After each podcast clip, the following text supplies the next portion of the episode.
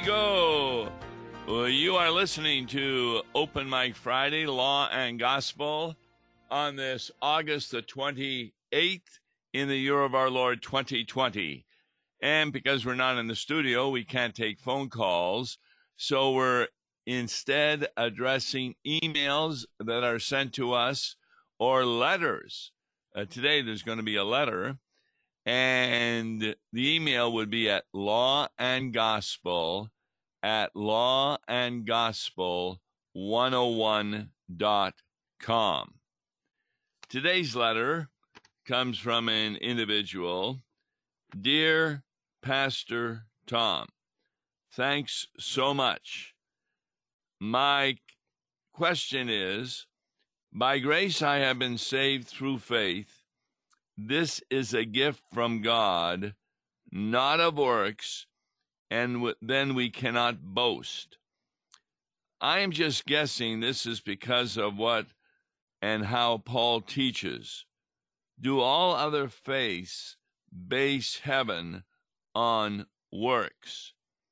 Well, I would answer that question, the first question asked, that no, there are a number of faiths in the Christian realm that say they do not base our salvation on works. Now, there are some that do, such as the papacy, but a lot of them like to say that we're saved by grace, even though they may contradict that. Now, how do some of these Christian faiths contradict that we're not saved by works? By refusing to baptize infants, they are definitely teaching that an infant cannot be saved by water because the infant needs to make a decision in order to have faith, and infants can't do that. So there's an example where even though the church doesn't believe that they're saved by works, by their practice, they're definitely giving the understanding that salvation is by works. So when I often say that every faith outside of Christianity is a work religion, what I mean by that is just examine Hinduism, the Muslim faith, Jehovah's Witness, Mormonism, and you will find that these false religions tell you what you need to do in order to be saved. And that's why they believe that heaven is on the basis of works. So, the letter goes on. I do not want to believe that heaven is based on works, but it does make me discern if so many faiths base heaven on works. Do the Lutherans have something wrong? And I truly hope not. Yes, I agree with the letter writer that the Lutherans do not have something wrong. If you take a look at Martin Luther early in his ministry, and I really like the Heidelberg Disputation that he wrote in 1518. It was a bunch of principles, and it came really quite obvious that salvation by works was impossible. And, of course, Luther just lengthened that thinking throughout his ministry. But the reason that there were some other Christians who disagreed with Luther is because they wanted some kind of assurance that salvation is by works. In fact, there are some Christian denominations that say, do you want to be sure that you are saved? Then take a look at your works. Are you doing good works? And therefore, they point to your good works as a sign that you are saved. Now, we disagree with that, frankly, because it's very difficult for someone to examine their works and say they're all good.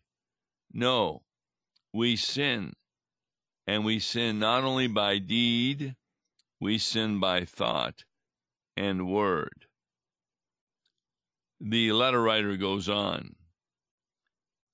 Besides God the Father, his Son Jesus, and the Holy Spirit, is Paul your main human in your Lutheran faith? No, there is no main human in our Lutheran faith except for the human being Jesus Christ.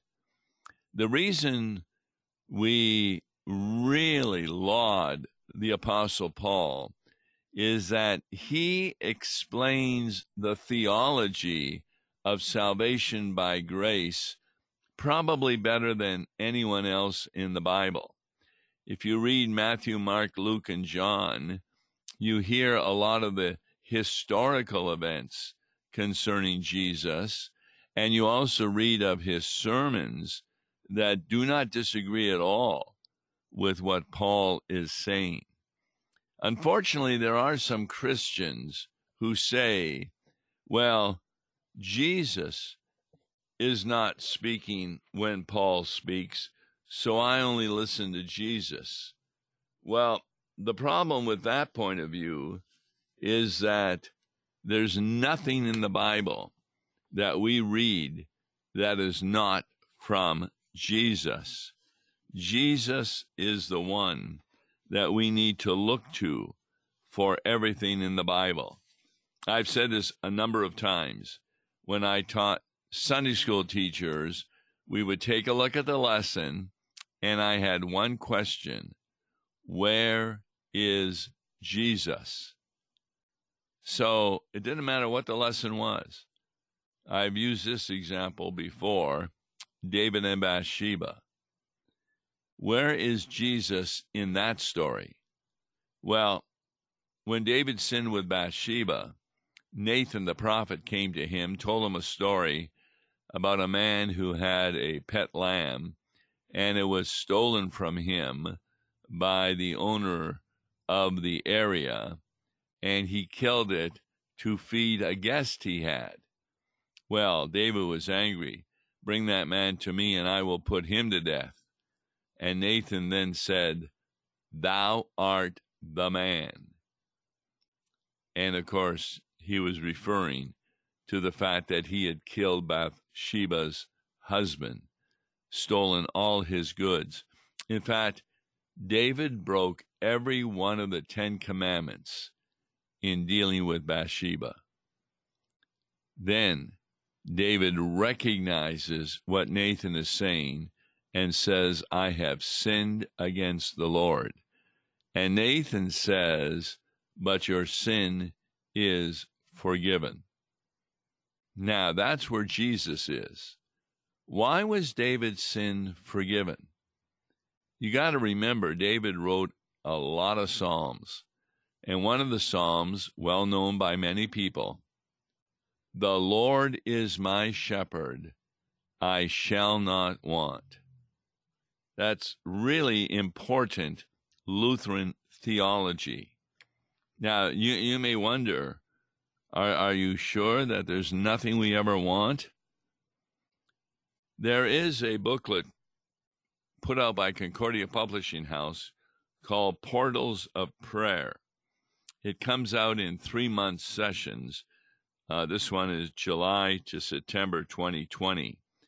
And on Friday, August the 28th, the writer says, Paul's question, if God is for us, who can be against us, may seem rhetorical, meaning the answer is so obvious, the question answers itself.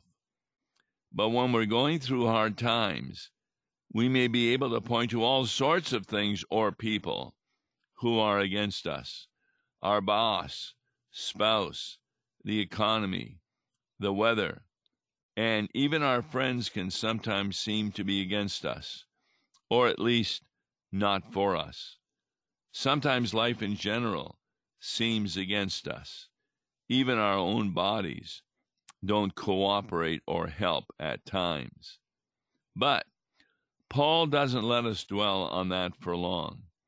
He immediately asks another series of questions to turn our attention back to the fact that God is for us.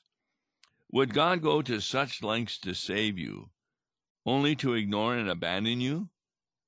Would he give you the good gift of his Son and withhold other good gifts?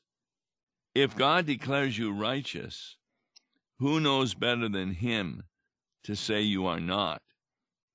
Is there anyone better than Jesus himself to intervene on your behalf? What's more powerful than God's love for you? What hard thing can you go through unaccompanied by his loving presence and grace? Say this out loud. God is for me, and his grace is sufficient for me. That's the devotion for Friday, August the 28th. And if you'd like to get copies of the Portals of Prayer for a cost, phone Concordia Publishing House at 1-800-325-3040.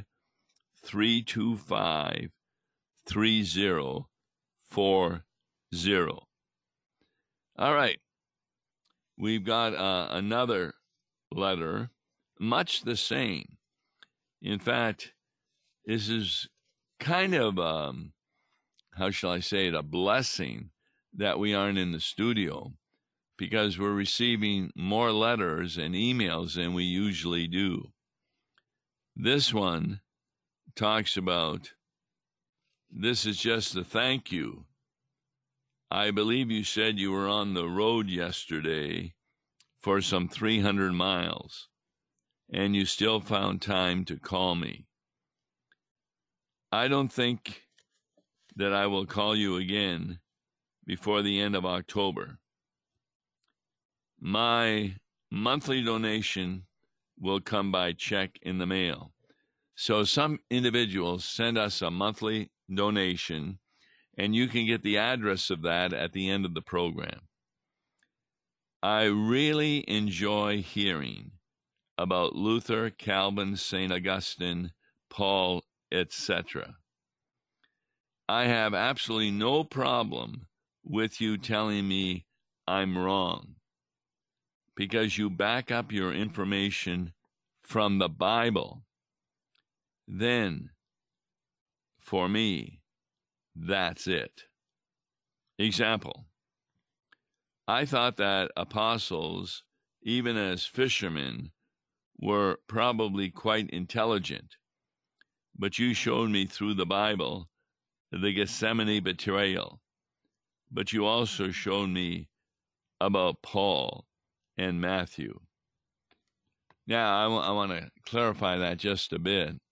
I do believe the disciples were intelligent, but intelligence doesn't mean that you are correct. There is a professor who is at the University of Toronto who has a lot of very conservative points of view, and he's against referring to people who are male as a she or as they, and he got in a lot of trouble over that. His IQ is very high, but listening recently to one of his, what was it? I think it was a debate he had. He was asked the question about where he's made changes in his thinking. And one of them was he used to believe in Genesis and creationism, but now science has showed him that evolution is the proper way.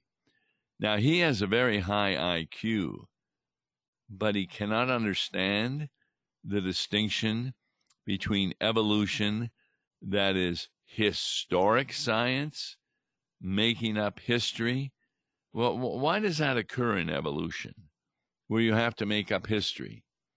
Well, evolution assumes that God did not create everything in 6 24-hour days. Therefore, we know that it takes a long time for diamonds to evolve. They come from trees that then are fossilized, and under great pressure, they become a diamond. And that would take way longer than 6,000 years. So they take a look at the world, seeing many mountains that they think comes about by volcanoes and just did not appear on the first few days of creation. And so they have to guesstimate that, oh, the world is probably millions of years old, especially in order to go from an amoeba to a human being.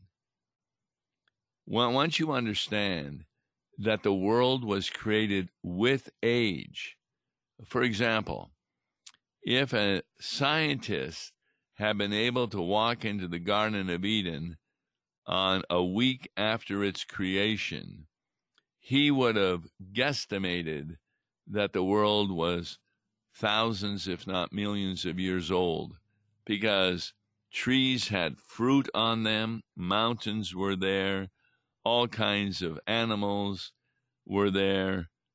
And of course, evolutionists believe that they evolve from other animals, even though the missing links have never been found, like between a monkey and a human being, that they still have this nonsense that God, if they believe in God, used evolution. And people with high IQs believe this. So it doesn't matter how high your IQ is, your intelligence quotient, you can really still be pretty dumb when it comes to obvious facts from a scientific point of view. This individual continues in his letter. What I find comforting about the Lutheran faith is your understanding of sanctification, not justification. Yes, we are to do works, but they will not save me. I wonder if one can ever hear that enough.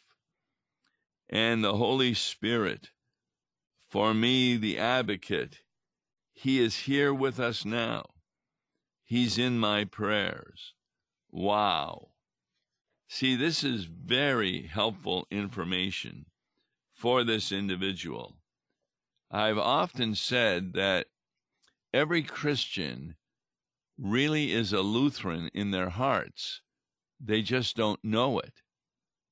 And by asking them questions, I can show their Lutheran understanding. So let's take a Roman Catholic, typical Roman Catholic, who goes to the Roman Catholic Church. And you would say something like this: if you were to die tonight and you went to heaven, who will you give all the credit to for your salvation? I have never met a Roman Catholic who says, I would give it to me. No, they know that Jesus Christ died on the cross for their sins, and they would give to Jesus all the credit. They don't sometimes realize that even though that is what they believe, there are other teachings of the papacy, such as purgatory, penance, that's doing good works to make up for your sins, that contradict what they truly believe in their heart. And so there's a whole set of questions that you can ask non-Lutherans, and they'll come up with the Lutheran answers because the Holy Spirit is in their heart. And yet they won't be aware that a lot of what they believe is contrary to these items. We made the distinction recently between justification, which is that event whereby God saves you, forgives your sins, and you are righteous in God's sight. Justification is the process by which God takes your sins, puts them on Jesus, and gives you the righteousness of Christ. Sanctification is then how, as a Christian, you respond to this. And what you do is works of the Holy Spirit. But they don't save you, because you've already been saved by the Holy Spirit in giving you faith. That's very important. And I really like this statement. I wonder if we can ever hear that enough. And the answer is no, you can't. Because every sermon needs to focus on what Jesus has done for you and why, yes, we do good works, but not in order to get to heaven, but as a thank you that we are on the way to heaven. The letter continues, righteousness through baptism. My sin has been removed by God. I am righteous, I ask you. But then I sin. What happens? I think you said, I am forgiven by God, and I am righteous. I hope I have this right. No, that is correct. It's kind of like being in a family. The children disobey, but you don't stop them from eating. You don't starve them to death. You continue to give them food. And why do you do that? Because they're your children. And in the same way, God continues to bless you with the righteousness of faith. Then this letter writer has a comment that I haven't heard before. He says, freedom of speech and 501c3. That's an IRS understanding of how we can receive donations, KFUO, Concordia Mission Society, etc., and people can take it off their income tax. He says and writes, I hope this one does not get me into too much trouble with you, Pastor Baker. I myself was under the impression that when you qualify as a 501c3, that our government can then tell you what you can and cannot say. Example, you can't speak against abortion. You can't speak against BLM, that's Black Lives Matter. You can't speak against homosexuality. The letter goes on. I realize you are a conservative radio show, and I totally respect this about you. My question, are you legally safe to speak out on these issues? That's really important question. We believe that as we live in the United States of America, we have freedom of speech. For example, in Canada, they do not have such freedom of speech. A pastor put up a billboard, and all he had on the billboard were verses from the Bible against homosexuality. He was fined by the government for hate speech. That cannot happen in the United States of America. And I kind of look at abortion, that since 1973, more and more people are being convinced that abortion is wrong. And therefore, I believe the same thing can happen in regard to gay marriage and other things. As time goes on, people will see that immoral lifestyles lead to terrible consequences, and those consequences can be evidence that these are against the will of God. We're going to continue to speak about these, not because we enjoy putting people down, but because law and gospel means that you share the law so that people can come to an understanding that this is either for or against God's will. For people to say that I don't really care what God's will says, I'm still going to do it, that is putting your life in danger. And that's why we talked about yesterday with Wes Reimnitz on excommunication. So we appreciate letters sent to us, and you can email us at lawandgospel@lawandgospel101.com. I'm Tom Baker, and I'm looking forward to having you join us on Monday when we will be speaking again on a Bible passage for the following Sunday, showing the importance of understanding God's Word from a law and gospel perspective. And don't hesitate to continue to support Law and Gospel by sending us a donation. Listen carefully at the end of the broadcast for the address, and we'll be only too happy to receive those. I'm Tom Baker. Till Monday, God bless you. Listen to Law and Gospel each weekday morning at 9:30 on KFUO. For a tax-deductible gift to Law and Gospel, please make your check payable to Concordia Mission Society and mail it to Tom Baker, P.O. Box 28910, St. Louis, Missouri 63132. To give online, visit lawandgospel101.com or call toll-free 1-877-267-1962.